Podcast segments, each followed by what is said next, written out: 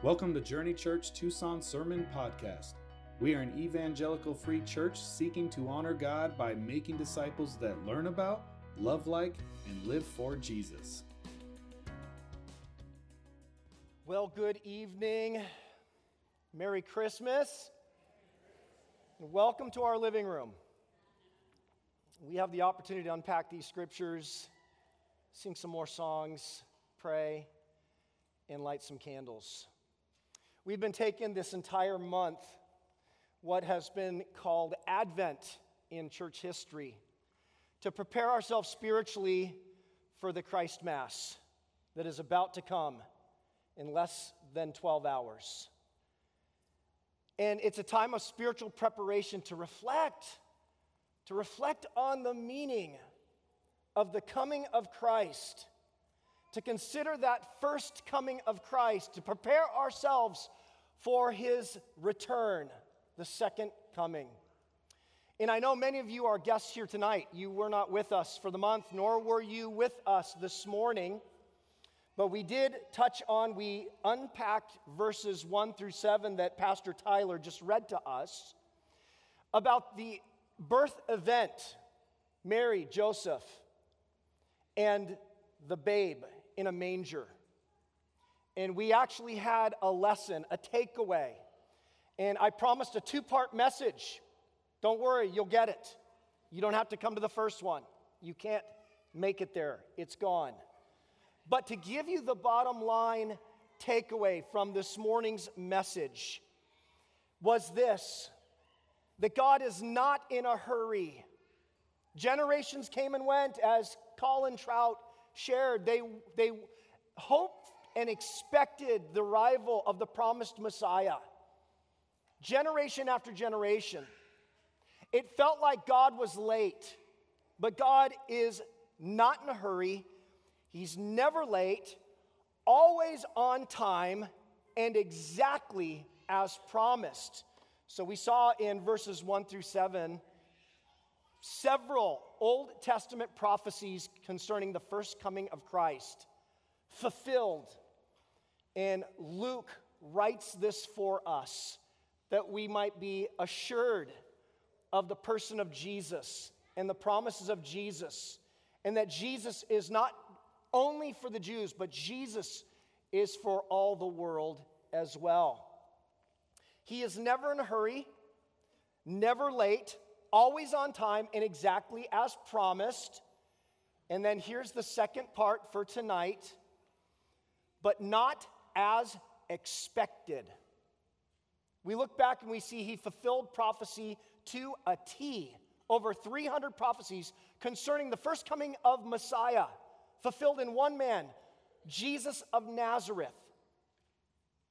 But if you lived during the days, you likely missed it because you weren't looking for the fulfillment in the way in which he came, not as expected.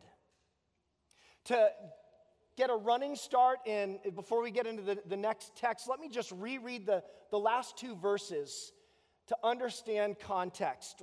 While they were there bethlehem that is the time came for her that's mary to give birth and she gave birth to her firstborn son and wrapped him in swaddling cloths and laid him in a manger because there was no place for them in the inn. The second century apologist and philosopher Justin Martyr cites that they were that Jesus was actually born in a cave. So that's outside of the scriptures, but it's really close to the event. Doesn't matter, we don't have to argue over it.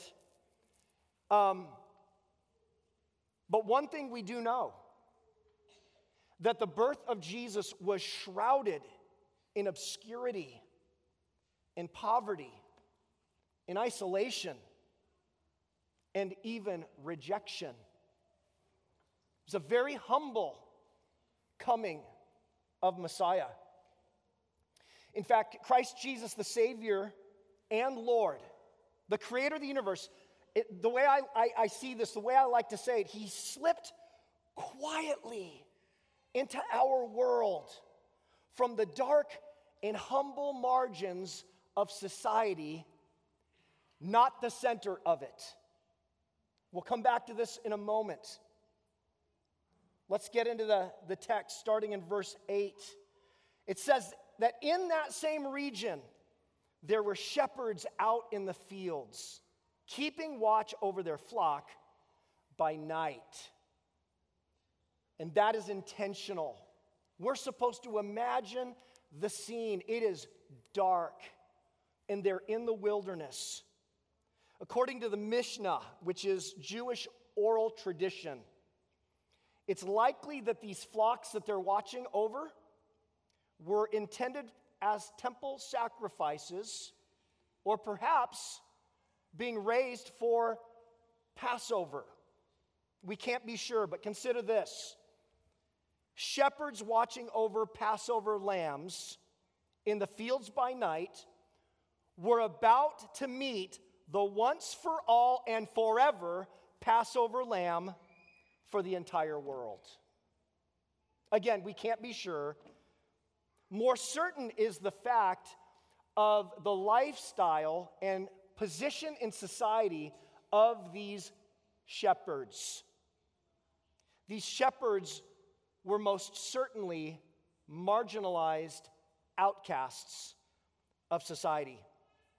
They lived in the dark and humble margins of society, not the center of it. How do we know? How do we know?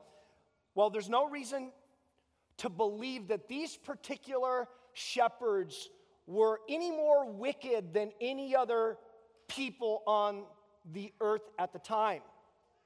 However, as a class of individuals in first century Israel, we know a couple of things about shepherds or the shepherd class. First off, they were considered unclean because their job kept them ceremonially impure. Secondly, not all, but as a group, they often confused thine with mine, meaning the five finger discount, shoplifting. A lot of shepherds were thieves. They took stuff that they found. They said, finders, keepers, losers, weepers. And they were known in the first century as these kinds of men and women. They were considered unreliable and they were not allowed to give legal testimony.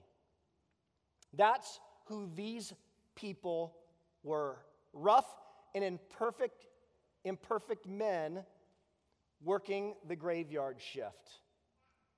Some of you know what that's like. The night shift. They had to. They'd lose their jobs. They were the bottom of the rung. The motif that we see here is obscure men living on the margins of society, working the graveyard shift in the nighttime, the night watches. This motif of darkness is repeated throughout the Bible. And it's a symbol not only of human sin and sinfulness, but also the consequences that it brings lostness and helplessness. These guys are out on the edges of society. They're vulnerable. They're outcasts. And it's in the midst of such darkness, lostness, and powerlessness that we read the next verse. And an angel of the Lord appeared to them, and the glory of the Lord shone around them, and they were filled with great fear.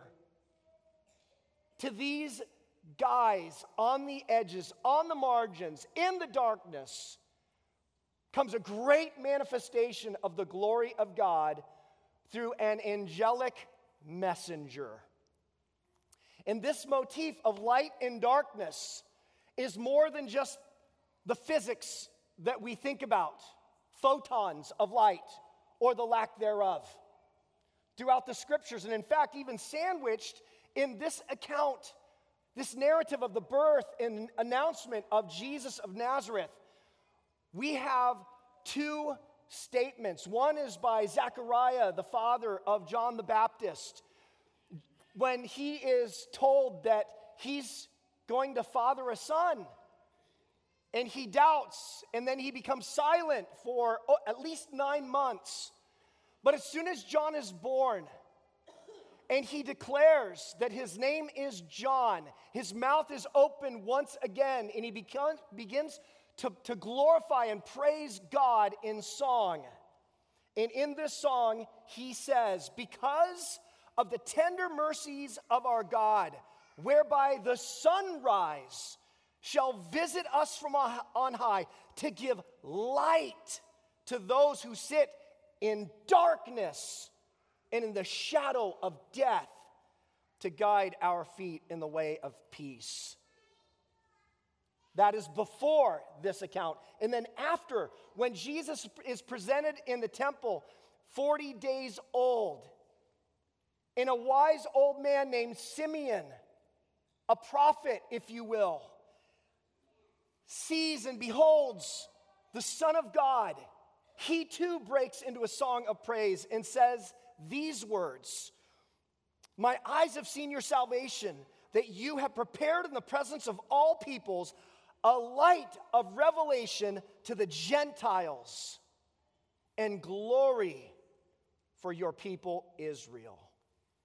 Light and darkness, more than just physical properties and photons, but an object lesson. And in fact, this whole idea of light coming into darkness, man, it just spans from Genesis to Revelation and the glory of God coming, God displaying his goodness and his holiness is all over. I'll just cherry pick a couple for you this evening. Exodus 24 17. Um, as they're at Mount Sinai, it says, Now the appearance of the glory of the Lord was like a devouring fire on the top of the mountain in the sight of the people of Israel. And then in Ezekiel 128, Ezekiel has this, this vision of, of the heavens and the throne room of God. And it says, like the appearance of the bow that is in the cloud of the days, day of rain, so was the appearance of the brightness all around. Such was the appearance of the likeness of the glory of the Lord. And when I saw it, I fell on my face. And then in Revelation, still future, second advent, that for which we are waiting and hoping and praying.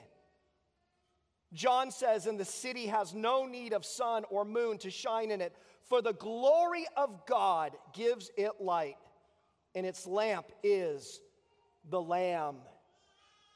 And it's a, a portion of this kind of glory that comes with the angelic messenger and lights up the fields as bright as noonday sun.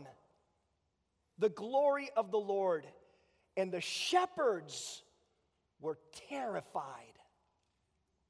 Why are they terrified? Well, for one, it's a manifestation of the supernatural. That's kind of creepy, to just be honest. We don't live in that world, we don't see through that veil but they did. Secondly, a sense of great vulnerability.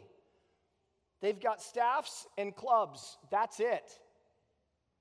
They're terrified, they're vulnerable, but also, I believe that there's an awareness of their own moral imperfection and wretchedness before someone so holy. Where do I get that? Well, I get that from Isaiah himself the prophet. He had been a man of God. He had been a prophet of God. He had been a minister and a preacher for many years. When one day, in the year that King Uzziah died, he says, I saw the Lord. And he was terrified. Why was Isaiah terrified? He tells us, Isaiah 6 5, I said, Woe is me! For I am lost. I'm a man of unclean lips, and I dwell in the midst of a people with unclean lips. For my eyes have seen the King, the Lord of hosts. He's terrified. And these guys are not prophets, they're ruffians.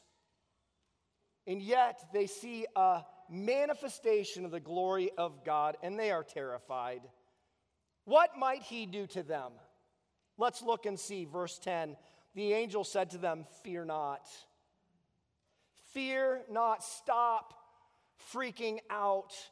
For behold, I bring you good news. This is the word in the Greek, uh, evangelizo, where we get the word evangelize.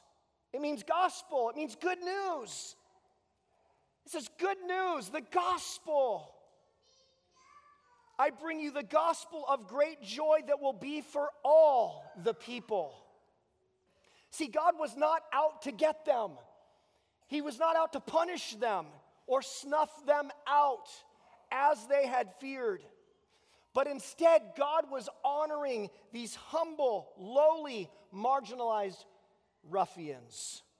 God was blessing them and doing them good, blessing them as the first recipients of the announcement of the arrival of Messiah. And this is the announcement. The angel says, For unto you is born in the city of David, who is Christ the Lord. And this will be a sign for you. You will find a baby wrapped in swaddling clothes and lying in a manger. And suddenly there was with the angel a multitude of heavenly hosts praising God and saying, Glory to God in the highest and on earth, peace among those with whom he is pleased. The word for multitude there is plethos, where we get the word plethora. It's thousands or even millions. We have these other words, heavenly host. The word for host is stratia. It's where we get the idea of a band of soldiers. It's a military word. So think of this an army, thousands of angelic warriors. But instead of waging war against sinful humanity, they're announcing peace and praising God, not death, destruction, and judgment. And notice they say, peace among men of his goodwill. The angels are saying that God, God will be, bring peace for those whom he favors. The emphasis here is on grace and mercy. The grace and mercy of God, not the worthiness of the persons that God is going to choose to place his favor on them. Peace here, the peace that is promised, is peace between God and man. Man's greatest problem is not the economy, it's not the marriage. Our greatest problem is our separation between God that has come by our rebellion against his authority. And yet the angel is announcing peace. Peace. An opportunity for peace between us and a holy God. Now, to jump back into the narrative, it says here in verse 15 that when the angels went away from, the, from them into heaven, the shepherds said to one another, let us go to, to Bethlehem and see this thing that has happened, which the Lord has made known to us. And they went with haste and found Mary and Joseph and the baby lying in a manger. And when they saw it, when they saw it, they made known the saying that they'd been told concerning this child. And all who heard it wondered at what the shepherd told them. But Mary treasured up all these things pondering them in her heart. The idea is that she's putting the parts and pieces of, of Gabriel's announcement. Now she's given birth without ever having consummated her marriage to Joseph. And now this, this miraculous, these, these outcasts, these night shift workers are coming in from the fields to tell her what they saw and experienced and heard. And she's putting the pieces together and treasuring them up in her heart.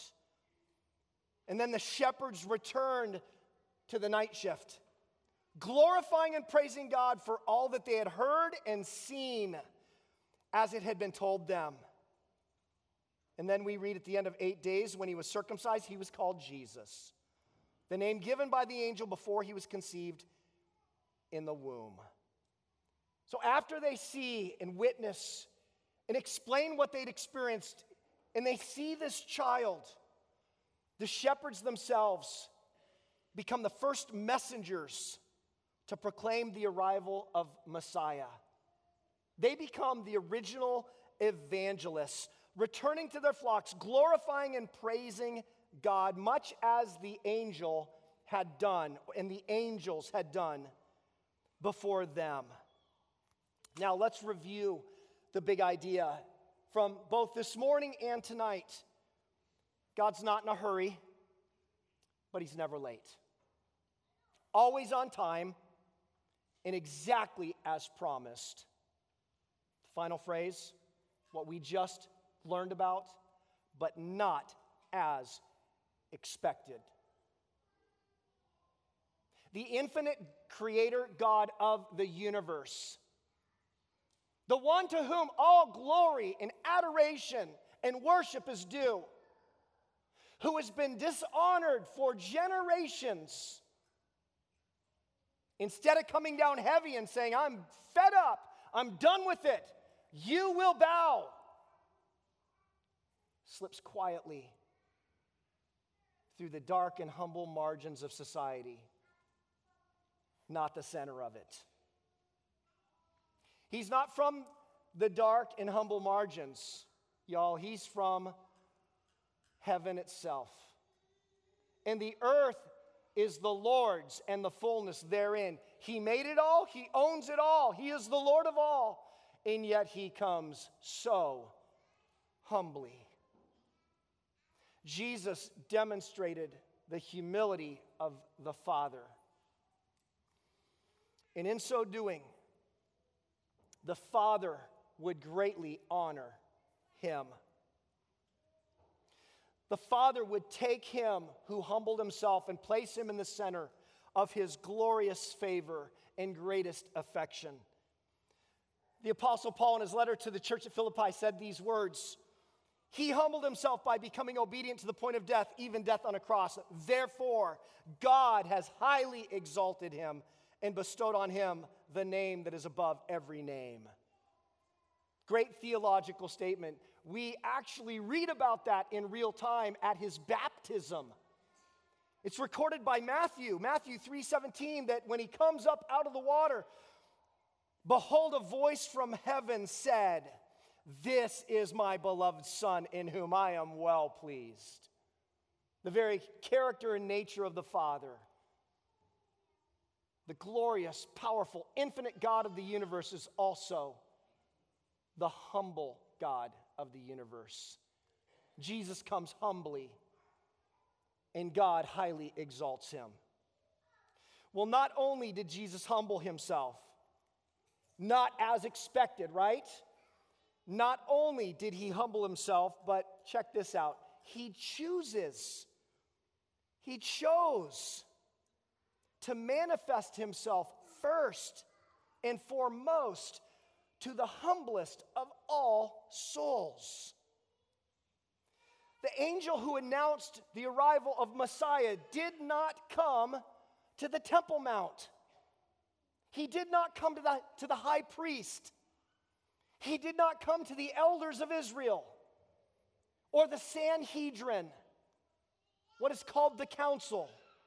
He didn't even come to the faithful masses, but to the lowliest of all, those on the margins, the humble. So think about this the greatest manifestation of his glory was given to the lowliest of men. Note, it was not their humble circumstances. Like poverty is not virtuous in and of itself, being marginalized is not valorous, something to be lauded. Oh, you are marginalized. But it's the humility of heart, I believe, that was found in these humble, marginalized souls. It's the attitude. So you don't have to work the night shift and be an outcast, to be a recipient of the glory and the grace and mercy of God. all you have to do is acknowledge your moral imperfection, your spiritual lostness and helplessness. The Apostle Paul said to his letter to the Romans, For all have sinned and fallen short of the glory of God.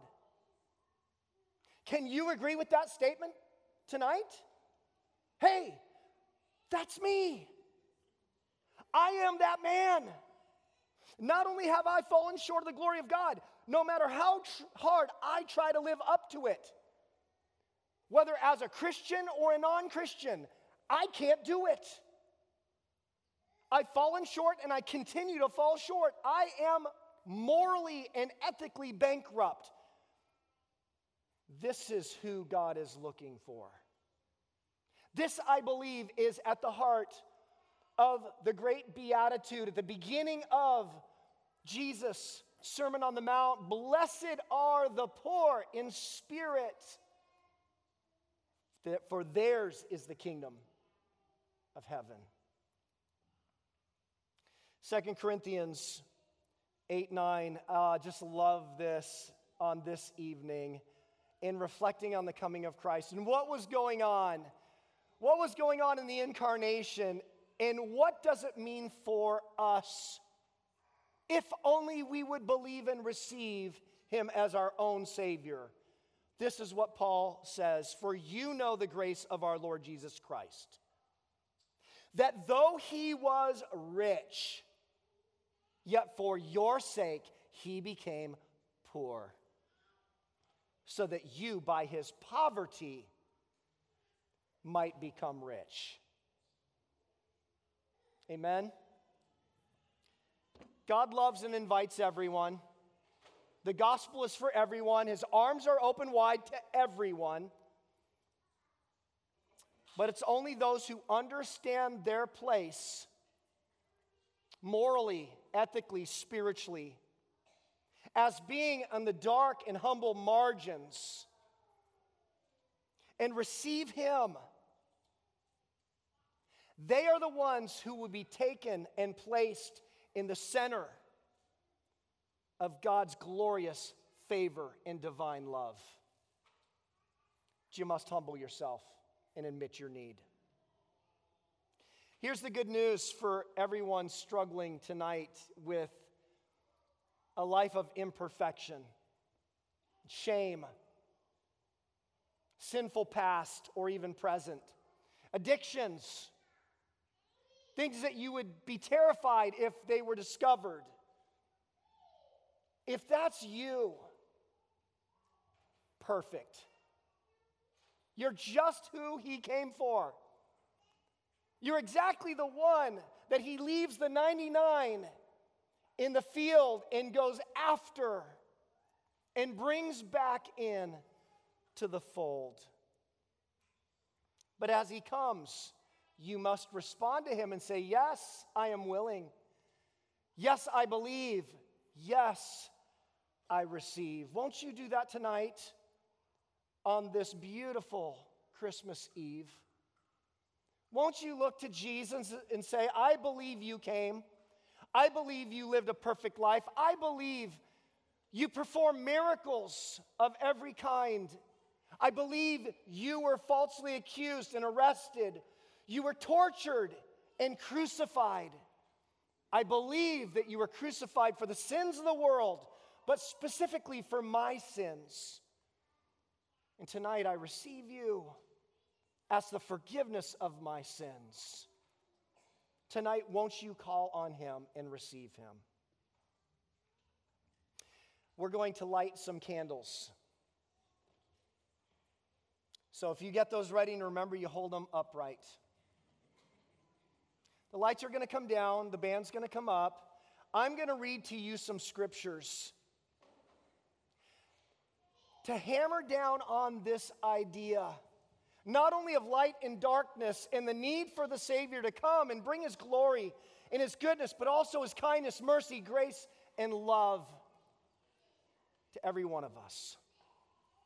So, if our candle lighters will come up and grab some fire, and you just wait and listen to these words Isaiah 9 2. The people who walked in darkness have seen a great light. Those who dwelt in the land of deep darkness, on them has light shone. Isaiah 35. Then the eyes of the blind shall be opened, and the ears of the deaf unstopped. Then, the, the, then shall the lame man leap like a deer, and the tongue of the mute sing for joy. For waters will break forth in the wilderness and streams in the desert. Isaiah 40, verse 11 He will tend his flock like a shepherd. He will gather the lambs in his arms. He will carry them in his bosom and gently lead those that are with young.